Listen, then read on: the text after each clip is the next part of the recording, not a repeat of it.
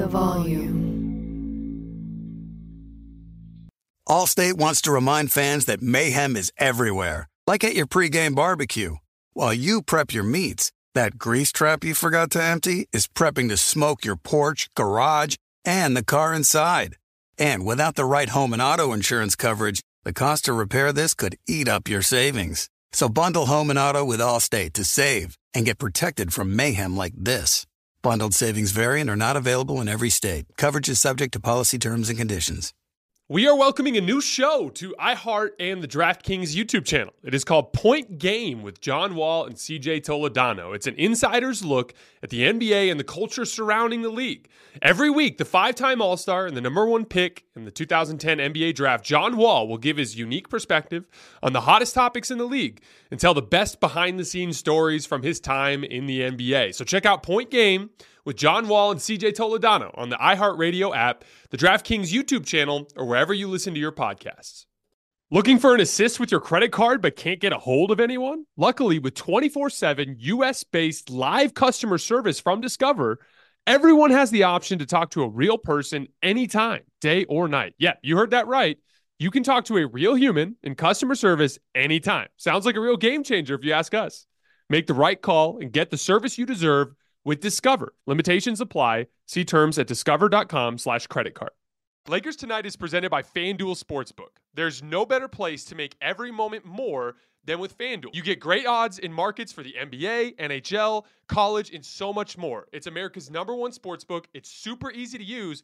Plus, you can combine multiple bets from the same game into a same game parlay. If you are new, just download the FanDuel Sportsbook app to get started now. Sign up with promo code JASONT so they know I sent you. 21 plus and present in Arizona, Colorado, Connecticut, Indiana, Louisiana, permitted parishes only, Michigan, New Jersey, New York, Tennessee, Virginia, or West Virginia.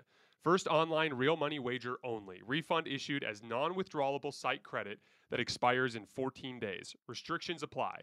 See terms at sportsbook.fanduel.com. Gambling problem? Call 1 800 NEXT STEP or text NEXT STEP to 53342 in Arizona.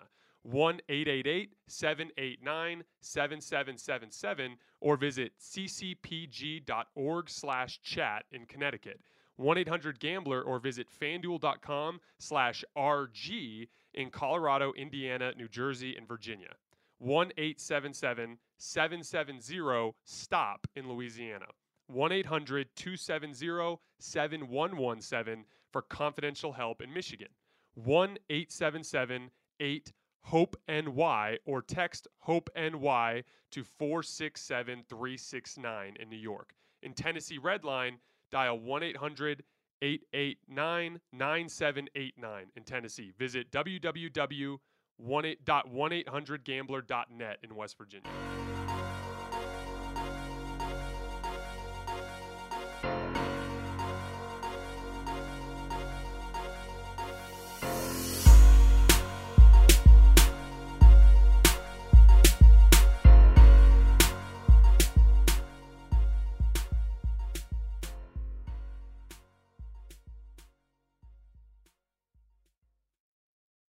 All right, welcome to Lakers Tonight, presented by FanDuel here on the volume. I am Jason Timpf. Happy Wednesday, everybody. I hope you're all having a great week. We finally got a competitive ish Lakers game. Like there was at least a stretch of the game where it seemed like two NBA teams were playing against each other.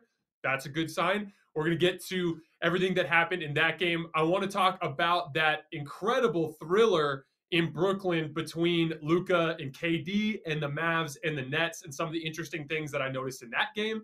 And then I've been doing a lot of deep dive into the film of the Sixers as of late. They had another somewhat lackluster win on the road against the shorthanded Cleveland Cavaliers tonight. They haven't looked great in the last week, so I wanted to dive into some of the reasons why that is the case, in my opinion. So stick around for the end for that. But let's start with some Lakers. So, you know, as I've commonly said over the course of the season, leadership involves so many different things as it pertains to the way it can impact your team. And I have said on the record on this show that even though I LeBron's my favorite player, he's always been my favorite player. And I think he is probably the number one guy I'd take for a playoff series right now if I needed him. And I very well think he could be the greatest basketball player of all time. But he's one of the worst guys that you could possibly have to lead a team that doesn't have a real chance to win a championship. Because while LeBron is psychotically competitive when things are, when he has a chance, when he can smell blood in the water, he's kind of the exact opposite when he can tell that the team has no real chance. And over the course of this last stretch of games since the All Star break, he's struggled with having consistent effort, particularly on the defensive end of the ball. And when you have a team like this that has a lot of veteran players, guys that are established in this league, guys who have a lottery background, and there's a bunch of guys like that on the team Stanley Johnson, Carmelo Anthony, Dwight Howard. These are all guys that were lottery picks at various points at various points in their careers were considered the future of a franchise or even a superstar in the league. And so those kinds of guys are not chip on their shoulder like self-starter type of guys. They're going to follow their leader. And I think that's been a big part of how the defense for the Lakers has struggled so much in recent weeks. But tonight, in the first few possessions of the game, LeBron made a couple of key defensive rotations. There was a pick and roll with Karl-Anthony Towns and D'Angelo Russell, where as KAT was rolling down the lane, LeBron put his body on the line and took a charge. And almost immediately, it set a different tone for the entire game. Now, the Lakers still had extended stretches of sloppy defense throughout the game, but the overall tone of the game was more serious. The Lakers actually made an attempt to try to win. And at the end of the day, even though they lost, and when they lost, it got ugly, at least it was a respectable product for the most part that they put on the court. Now, after the effort comes all of the scheme. After the effort comes all of the habits. After the effort comes all of the talent. And those are three areas where the Lakers are extremely weak. So they're going to lose games. This is a good Minnesota Timberwolves team. This is not the Minnesota Timberwolves teams of the previous decade that were kind of the laughing stock of the NBA. This is a team that has a good amount of size and athleticism, especially on the wing. Guys like Jaden McDaniels and Jarred Vanderbilt don't get enough credit, although McDaniels, McDaniels is hurt right now. But they're very athletic. They're big. They, uh, Patrick Beverley has done a really good job of transitioning the culture of that team from a team that was less competitive and less serious into a team that was more serious. And their home crowd is a lot to deal with. And obviously, Karl-Anthony Towns, say what you want about the guy. He has defensive shortcomings. He's a bit of a shit talker. But when he's got it going, he's one of the best players in the league. And he can be very difficult to handle, especially for those small Laker lineups that are so limited in their ability to handle real interior presences, just like we saw the other day with DeAndre Ayton. But the Lakers have an obvious personnel issue that was going to be a problem in, in any of these matchups against good teams. I think 10 of their last 14 games are against teams over 500. The Lakers are going to be at a personnel disadvantage in just about every single one of those games. You know, the uh, we talked about um, uh, habits, right? Like the, at the end of that game, the Lakers get back within. I think they got within five.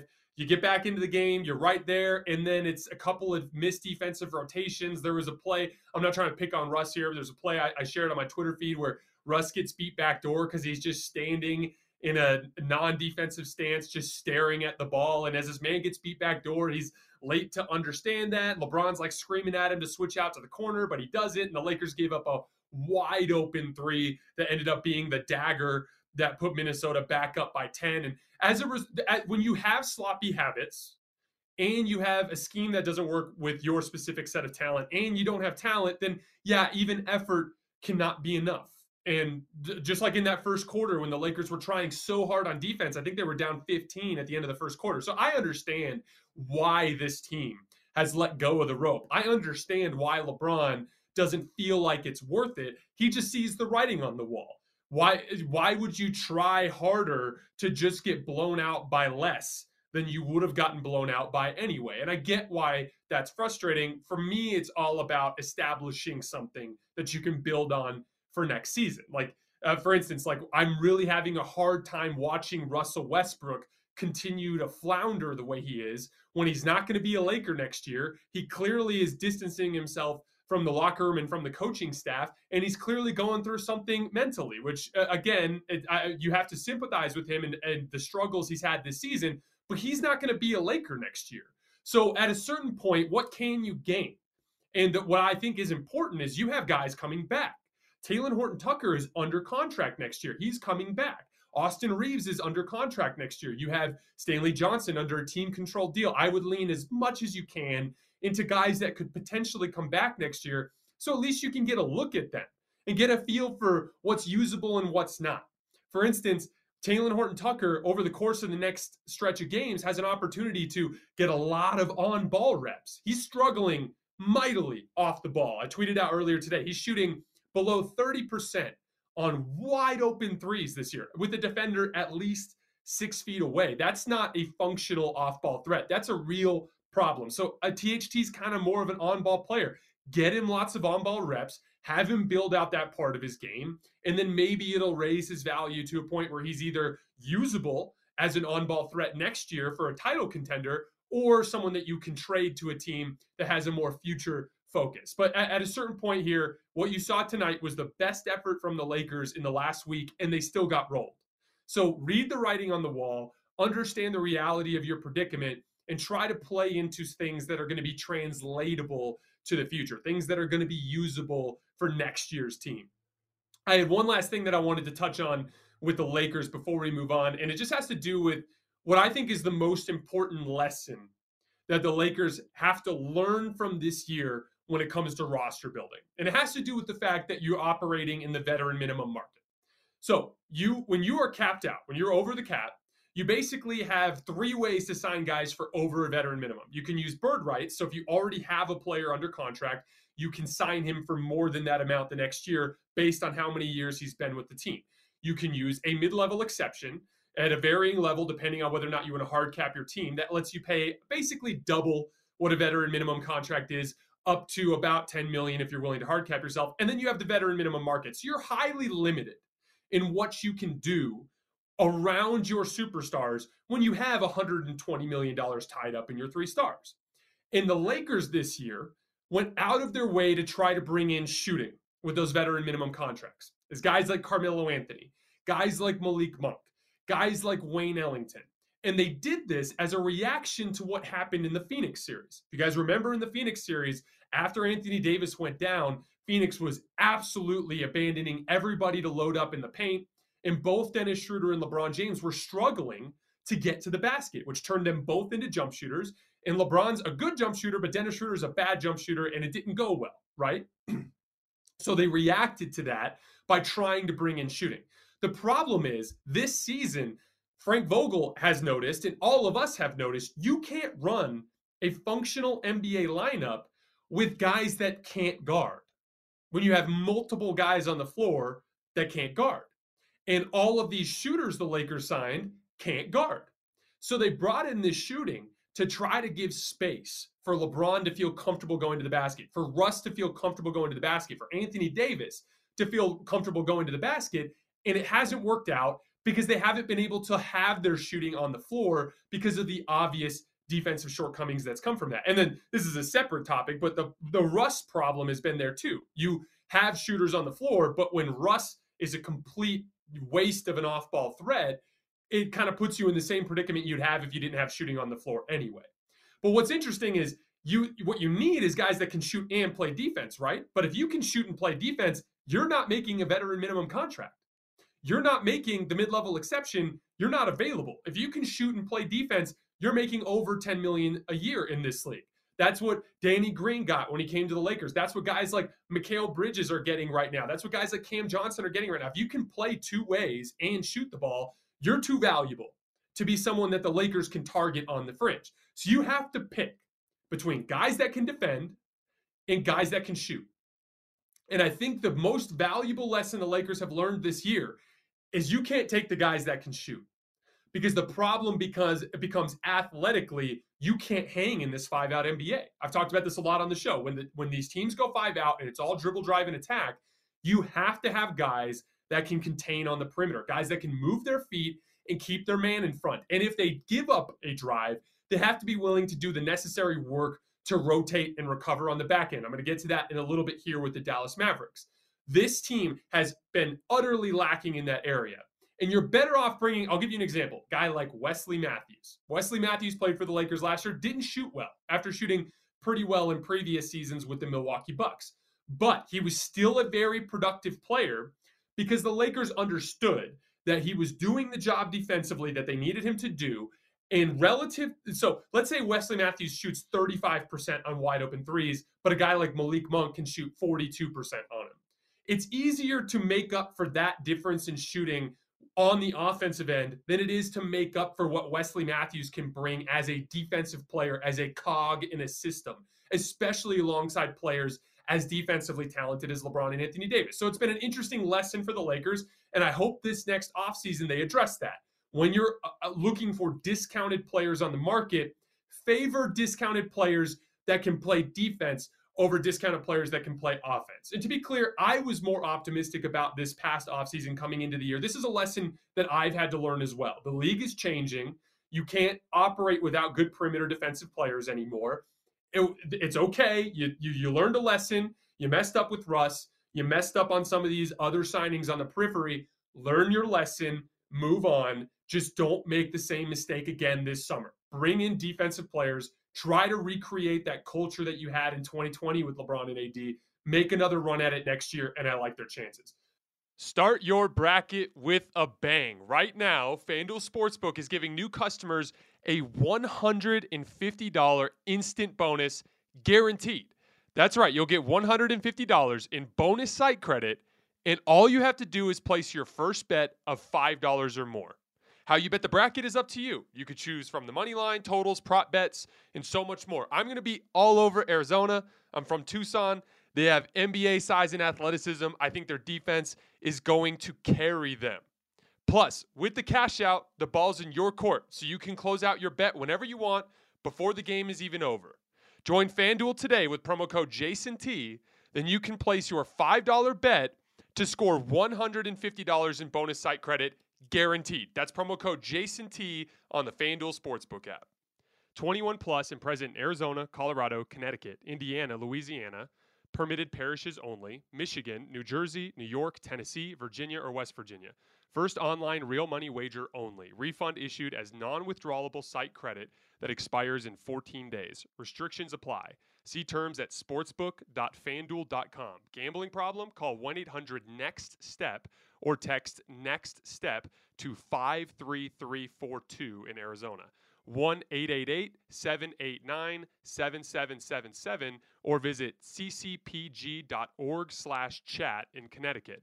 1 800 Gambler or visit fanduel.com slash RG in Colorado, Indiana, New Jersey, and Virginia. 1 877 770 STOP in Louisiana. 1 800 270 7117 for confidential help in Michigan. 1 877 8 HOPE NY or text HOPE NY to 467 369 in New York. In Tennessee Redline, dial 1 800 889 9789 in Tennessee. Visit www 1-800-gambler.net in West Virginia. Allstate wants to remind fans that mayhem is everywhere, like at your pregame barbecue. While you prep your meats, that grease trap you forgot to empty is prepping to smoke your porch, garage, and the car inside. And without the right home and auto insurance coverage, the cost to repair this could eat up your savings. So bundle home and auto with Allstate to save and get protected from mayhem like this. Bundled savings variant are not available in every state. Coverage is subject to policy terms and conditions. Looking for an assist with your credit card but can't get a hold of anyone? Luckily, with 24 7 US based live customer service from Discover, everyone has the option to talk to a real person anytime, day or night. Yeah, you heard that right. You can talk to a real human in customer service anytime. Sounds like a real game changer if you ask us. Make the right call and get the service you deserve with Discover. Limitations apply. See terms at discover.com slash credit card. Angie's List is now Angie, the nation's largest home services marketplace. They're here to help homeowners get all their jobs done well. Angie has helped over 150 million homeowners care for their homes. Whatever your home project, big or small, indoor or outdoor, Come to Angie to connect with and hire skilled professionals to get the job done well. Something I've always been a big believer in. When you try to take projects on yourself, you usually don't know what you're doing. You usually end up making mistakes, and it can be a big headache. And so, not only can a professional from Angie get the job done more efficiently, but they also are people that you can support within your community as local businesses. With over 200,000 pros, in their network, Angie makes it easy to research, compare, and hire pros to ensure a job is done well. With 29 years of experience combined with new digital tools to simplify the process, Angie makes completing home projects easy. Consider Angie your hub for all your home improvement needs. They can help you find the best price for your project by comparing quotes from multiple pros in just a few taps or book services at an upfront price based on local data. Angie has cost guides that will tell you what others have paid for similar projects both nationally and in your area, and the app is free and easy to use. Get started at Angie.com. That's A-N-G-I dot com or download the app today.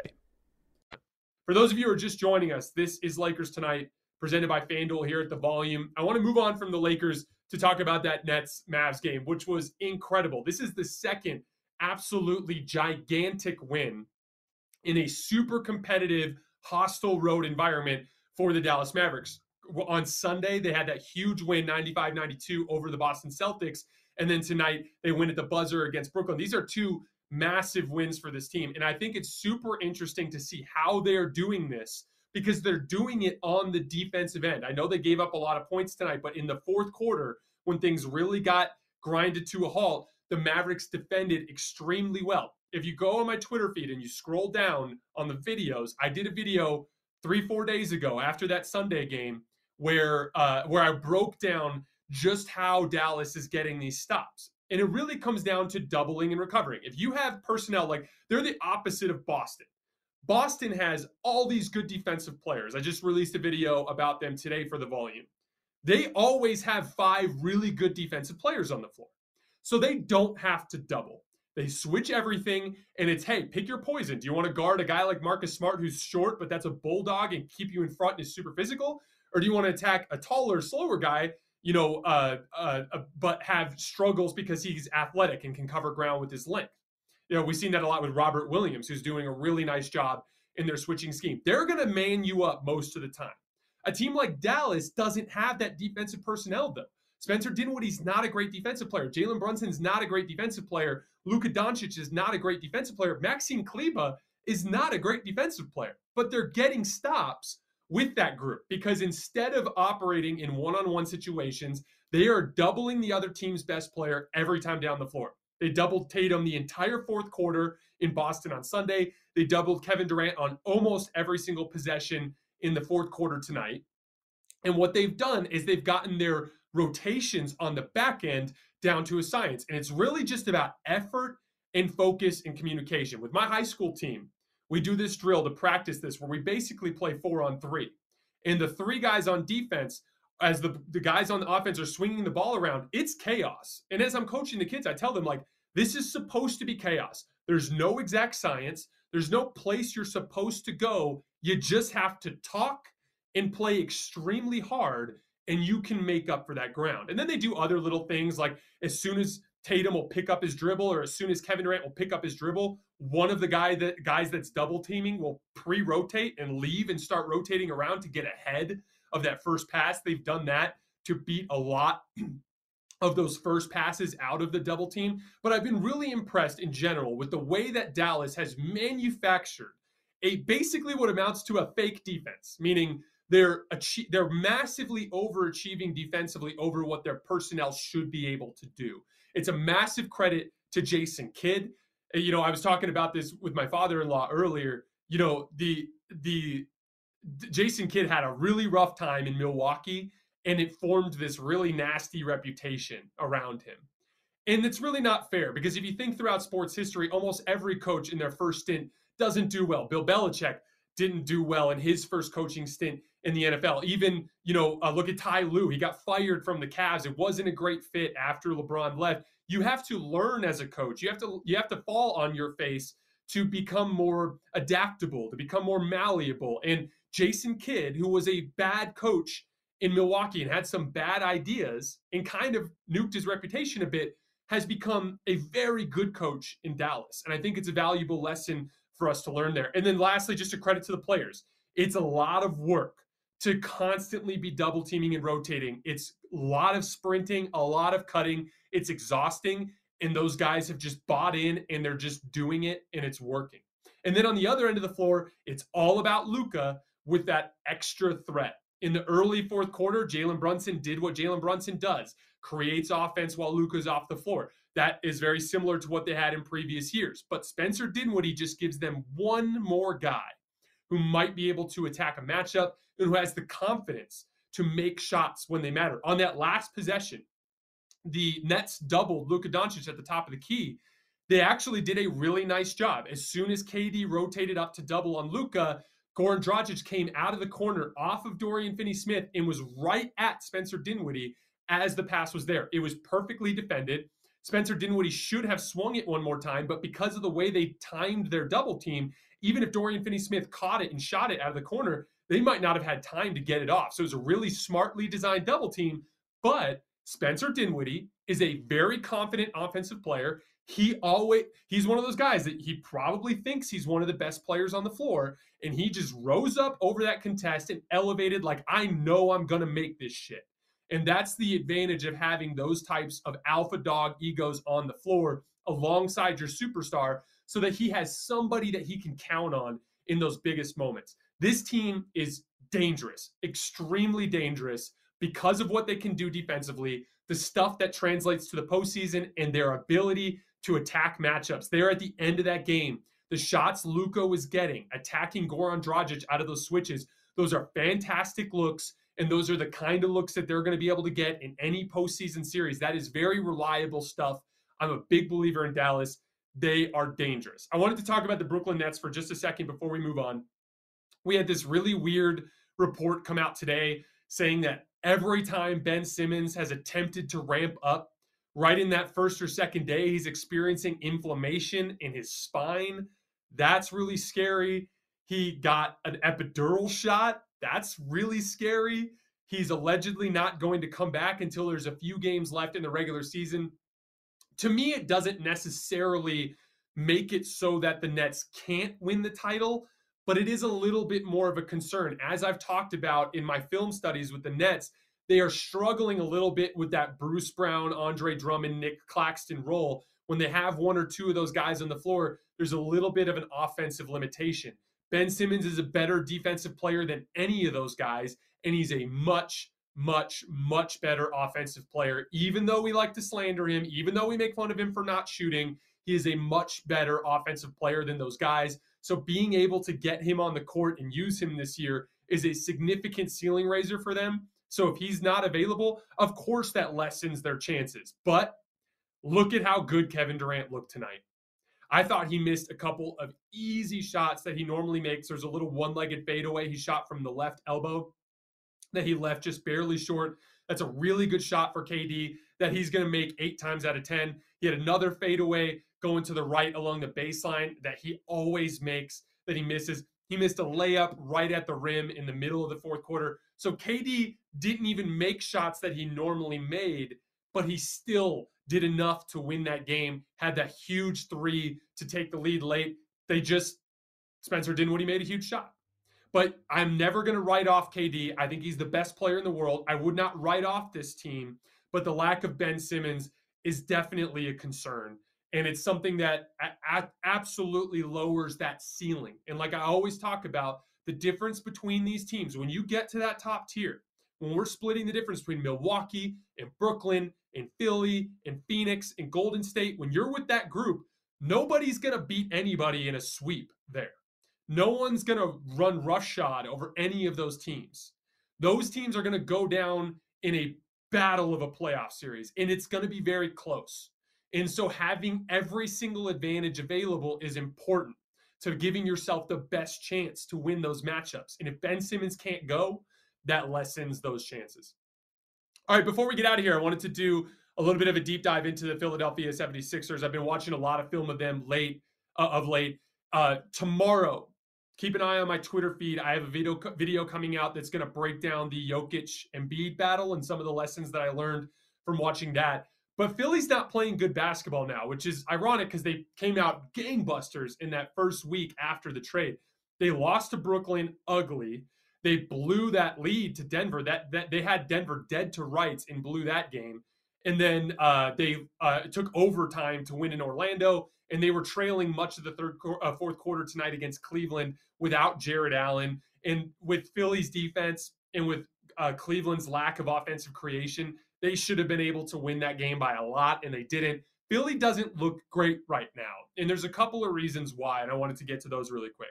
First, to me, is James Harden being a lesser version of himself. When James Harden is at his best, he's primarily trying to get to the rim. He is relentless in his rim pressure, and everything else plays off of that. His passing plays off of that, his floater game plays off of that, and his step back plays off of that. But there's this alter ego of James Harden when he's not putting that kind of pressure on the rim, where it seems like he's trying to get to his step back. And defenders will overplay up into his step back, and he still won't drive past them.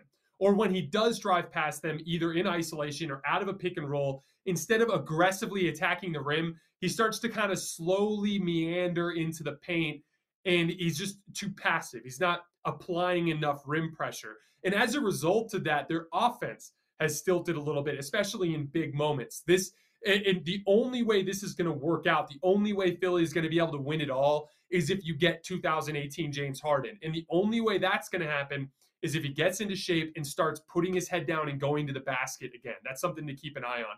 Also, on the defensive end of the floor, you know, against the Knicks and against the Timberwolves and some of those weaker opponents that the, they they played right after the trade, Harden can kind of float around. But when you're playing against these better offensive teams like Denver and like Brooklyn, you need to get more out of James Harden defensively. They were consistently attacking him in screening actions. He always dies on every screen. There were some examples in the film that I'll show you guys tomorrow where a guy wouldn't even run off the screen. He'd run like three feet to the left of the screen. And instead of just chasing him around, I've seen Harden just run into the screen because it's almost like it gives him an excuse to be like, oh, well, I'm not in the play. I can't guard him.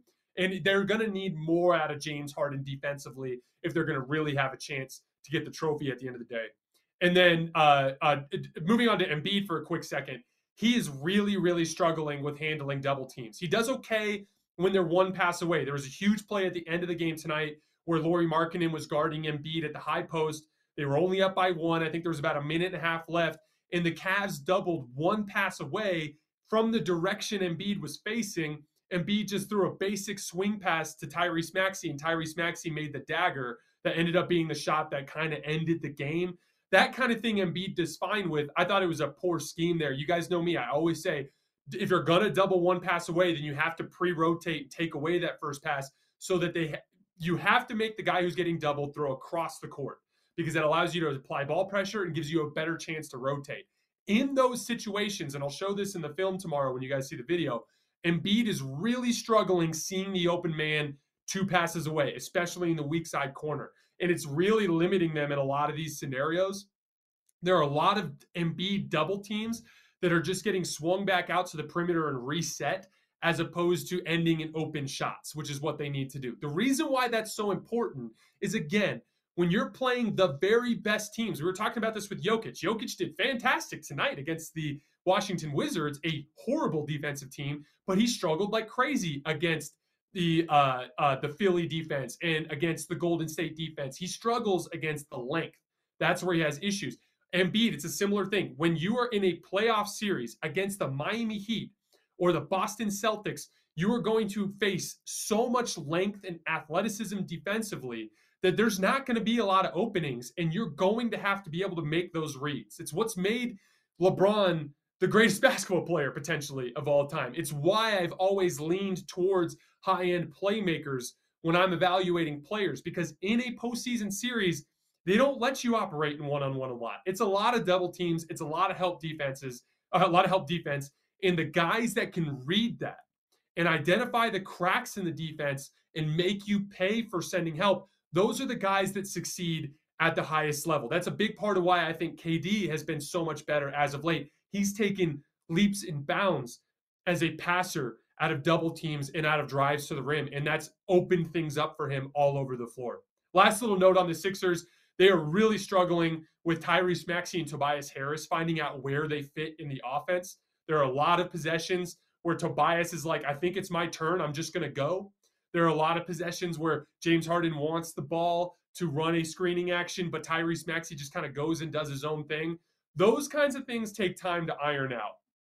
And over time, that offensive fit will make sense. Those are two guys that are massively, massively overqualified for the offensive role they're playing right now. Tyrese Maxey is a great perimeter initiator and a great ball handler out of pick and roll.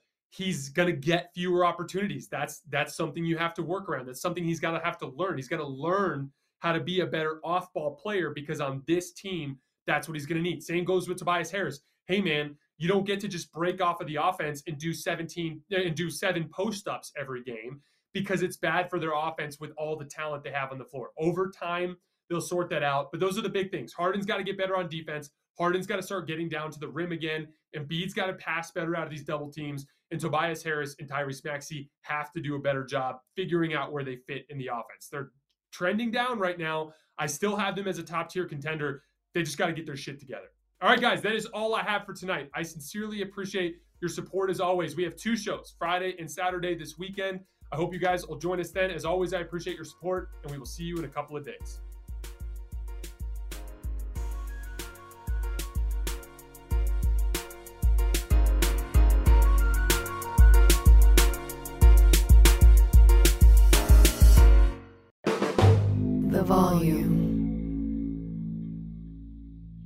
Allstate wants to remind fans that mayhem is everywhere, like at your pregame barbecue. While you prep your meats, that grease trap you forgot to empty is prepping to smoke your porch, garage, and the car inside. And without the right home and auto insurance coverage, the cost to repair this could eat up your savings. So bundle home and auto with Allstate to save and get protected from mayhem like this. Bundled savings vary and are not available in every state. Coverage is subject to policy terms and conditions. It's Freddie Prinze Jr. and Jeff Dye back in the ring. Wrestling with Freddie makes its triumphant return for an electrifying fourth season. Hey, Jeff, are you ready to rumble our way into an all new season of Wrestling with Freddie? You better believe I have. I've been practicing my body slams, and I'm jacked. All right, don't go injuring yourself now. We'll be highlighting the best stories and matches of the week in wrestling from AEW, WWE, and have one on one talks with the best talents in the world of pro wrestling. Listen to Wrestling with Freddie on the iHeartRadio app, Apple Podcasts, or wherever you get your podcasts. If you love sports and true crime, then there's a new podcast from executive producer Dan Patrick and hosted by me, Jay Harris, that you won't want to miss. Playing Dirty Sports Scandals. Each week, I'm squeezing the juiciest details from some of the biggest sports scandals ever. I'm talking Marcus Dixon, Olympic gymnastics, Cain Velasquez, salacious Super Bowl level scandals. Join me on the dark side of sports by listening to Playing Dirty Sports Scandals on the iHeartRadio app, Apple Podcasts, or wherever you get your podcasts.